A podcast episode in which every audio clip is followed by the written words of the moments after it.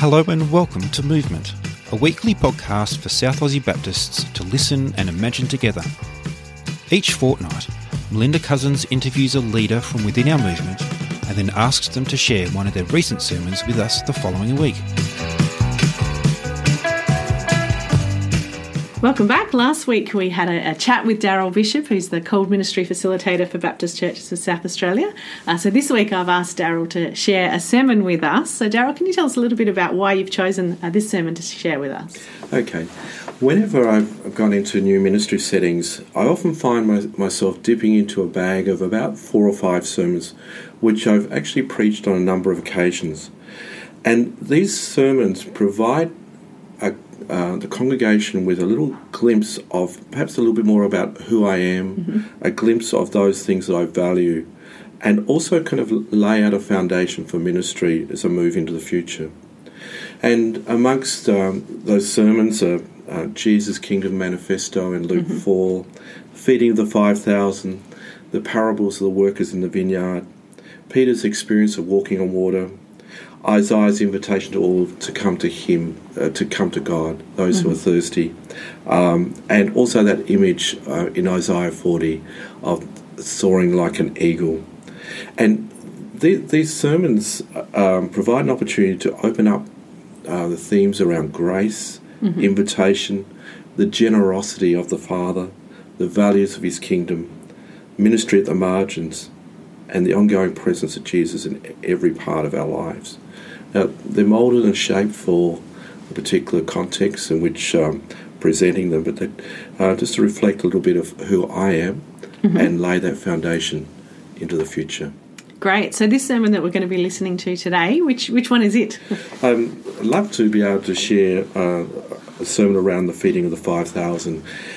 And it actually goes back to a four-day silent prayer retreat, which I was on a number of years ago. And, and I was struggling um, with vocational ministry at that time, wondering whether I really had it to continue on. And God spoke uh, in an incredible way through this particular uh, story, and uh, where I, I discovered that, uh, you know, what I have got to offer is more than enough. Fantastic. Well, I'm sure that God's going to speak to all of us through it today.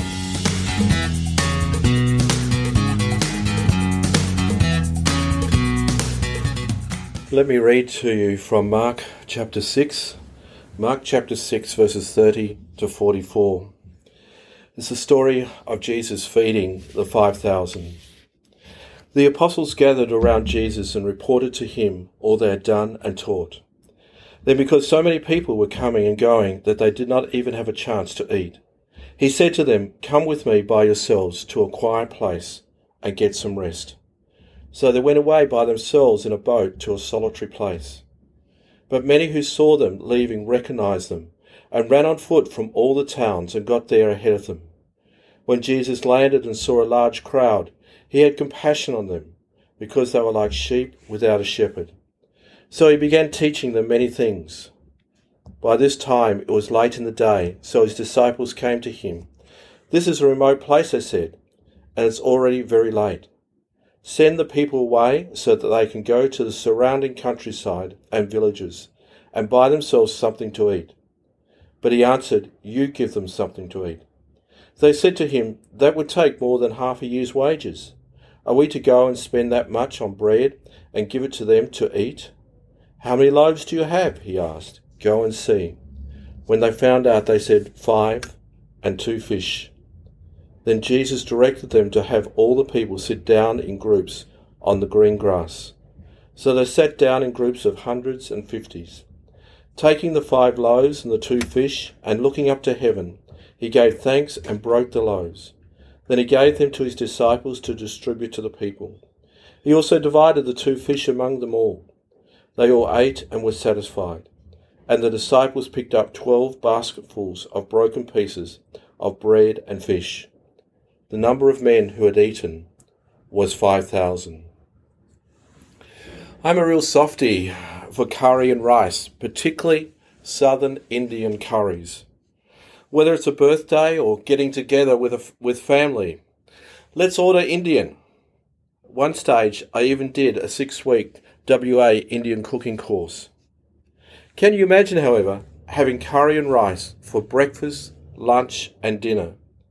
Can you imagine no knives, no forks, no spoons, just your fingers?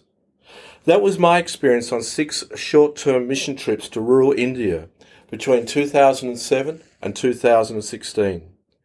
While there, I found every sense of who I am being confronted and challenged in one way or another. The extreme wealth, the poverty. Goat herdsmen dressed in a loin cloth, leading a herd of goats down a rural pathway, talking on a mobile phone. Satellite dishes set up outside thatched roof huts.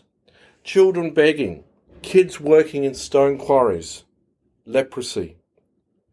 It was in India that I caught a small glimpse of what it meant to live in a place where I was not part of the dominant or majority culture, where my skin was a different colour and my knowledge of the language and the culture virtually zero. But I fell in love with India, the sights, the sounds, the people, the country, and went back again and again.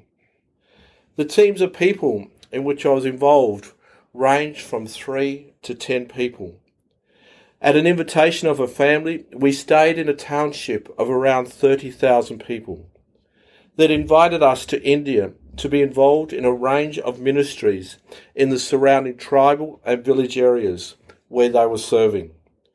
As we listened to stories, as we were involved in school ministry, believers' seminars, worship services, asset-based community development programs, micro-businesses, I had this nagging sense that we were learning so much more about what it means to be a follower of Jesus than what we ourselves were bringing to India.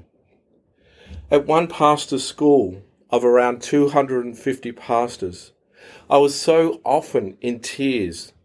Many had arrived the previous day to praise through the night in preparation for the school.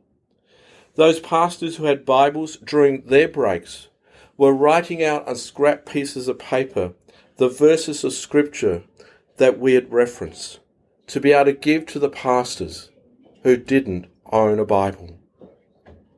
On our first trip to India back in two thousand seven, we went to a tribal prayer house about two hours by four-wheel drive from where we were staying. It was in such a beautiful setting as we made our way up into the hills, so lush, so green, so rugged. On the side of the road we saw monkeys playing. We heard stories of black bears in the forest. The prayer house was on top of a small hill, surrounded by a mat of green grass. This prayer house was one of the better buildings, with a hard mud floor, a shingled roof through which the beams of sunlight shined, tinsel wrapped around the rafters. The pastor and his family's belongings piled up in one corner, for the building was also their home. There were no seats, no pews, for the people sat cross-legged on mats on the floor, the women on the right, the men on the left. There was a, a P A system, but it wasn't for the one hundred or so people inside the building, for the speakers sat on the windowsills pointing outwards into the fields and the surrounding village. Unlike here in Australia, it was customary that we, as special guests, arrived late after everyone else, just like at a wedding. Besides, the event always took precedence over the advertised starting time. It was a wonderful morning of sharing of testimonies, of object lessons, of worship, of prayer, of teaching. These Indian believers did not want just one sermon, but two to three in a row, and every sermon needed to be translated into the local language. While we'd been together, there was another team out the back cooking up a big pot of rice and a range of curries. As two p.m. arrived, there was a time for one-on-one prayer ministry. In our worship services here in Australia, four to five people may come forward for prayer and the rest stay back. There in India, four to five people will stay back and the rest will come forward for prayer. People eventually filed out of the building and sat down on the grass in groups of five, ten, fifteen, twenty at a time. Food is such an important part of any worship or community event. The children brought out large stacks of plates, well, not made of china or plastic or even stainless steel, but made of dried banana leaves stitched together. They put one down in front of each person, sitting cross-legged on the grass. Next came a big heap of rice piled on the centre of the banana leaf plate. Using their fingers, for there was no cutlery, the rice was moulded into a volcano shape, on which was tipped some goat curry or vegetable curry. Or As I watched with fascination, I was taken back to this story of the feeding of the five thousand. It was so much as I imagined, except instead of rice and curry, on the menu was bread and fish. Whereas there were some one hundred people for lunch at that village prayer house in India. In the account that was read from Mark's Gospel, there were some five thousand men, women and children. Prior to the feeding of the five thousand, Mark records the beheading of John the Baptist. John was Jesus' cousin. Some of his disciples had been followers of John before Jesus' baptism and commission for, for ministry. Can you imagine how Jesus and the disciples were feeling? Put yourself in their shoes, the grief, the confusion, the exhaustion. Jesus tried to get his disciples away on their own to spend time with them. That was Jesus, the pastor. Come with me, he says, by yourselves to a quiet place and get some rest. However, Mark tells us that a crowd follows them around the lake. Filled with compassion, for they were like sheep without a shepherd, without a pastor. We are told that Jesus began teaching them many things. Compassion.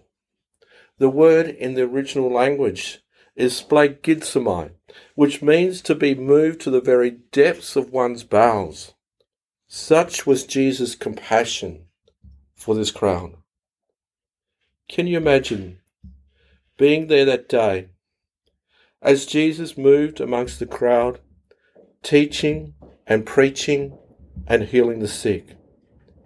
But I find it really interesting that even though the crowd were enthralled and gripped by his teaching, it's not the teaching and preaching that is remembered, that is recorded. It is the multiplication of the five loaves and two fish. As evening approached, the disciples came to Jesus and said, "This is a remote place. It's already getting late. Send the crowds away so that they can go into the nearby villages and buy themselves some food to eat." Can I suggest that the disciples were not so much concerned about people getting something to eat, but this was an honour-shame culture. Just like I'd encountered in India, this was a culture in which hospitality and welcome, which included food, was paramount. The disciples knew they needed to provide food. Not to do so would have brought shame, but they couldn't feed that many people. So a face-saving decision was made. Jesus, this is a remote place. It's already getting late. Send the crowds away so they can go into the nearby villages and buy themselves some food to eat. In the words of the Indian national sport. Jesus' answer knocked the disciples for a six. They do not need to go away. You give them something to eat. But Jesus, all we have here is five loaves and two fish, five small buns and two little sardines. These are not large barramundi. This is one boy's packed lunch. In restoring honour, in allusion to the provision of God providing manna in the wilderness, Jesus was about to teach the disciples. He was about to teach the crowd an important value in God's kingdom. Five loaves and two fish. After Jesus had directed everyone to sit down on the grass, he took the loaves and the fish, lifted them up into the air, and blessed them. He then handed the bread and the fish to his disciples to distribute to the crowd. Now the question is, where did the multiplication of the loaves and the fish take place? Back in Second Kings in chapter four, there's a similar story to which the feeding of the five thousand is often compared. The story of Elisha instructing his protesting servant to feed one hundred men with twenty small barley loaves. It's a story that suggests, along with the immediate context in which the feeding of the five thousand is recorded, that the miracle of multiplication did not actually take place in Jesus' hands. Jesus took the five loaves and two fish, held them up to heaven. Blessed are you, Adonai, our God, ruler of the universe, who causes bread to come forth from the earth. He breaks the bread and fish, hands it to these disciples, and points the disciples in the direction of the crowd. How would you feel if you were Peter and was handed a small, handed half a small bun and the head of a sardine and pointed in the direction of the first group of fifty big, hungry fishermen? These blokes may not have eaten since early that morning. They were hungry. They were so hungry that they could probably have eaten half an ox. What are they going to do if they find out that this is all a joke and the understood cultural norms were not being adhered to? Can you imagine? As Peter approaches the first person, you know, it's a great day for fasting. Mmm, a little bit overweight. Do you think you should be on a diet? With perspiration oozing from Peter's hands, he takes what little he has, that sardine head, that half a bun, and gives it to the first person. And as he does, something so wonderful and amazing happens. For as he gives away what little he has, he sees it multiplying in his hands. That was the experience of Elisha's servant. That was Peter's experience.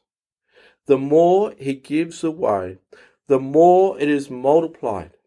And throughout the crowd, each one of the disciples experienced the same thing. Indeed, to the point that once everyone had eaten and was satisfied, the disciples pick up twelve baskets of leftovers. There was more than enough. More than enough.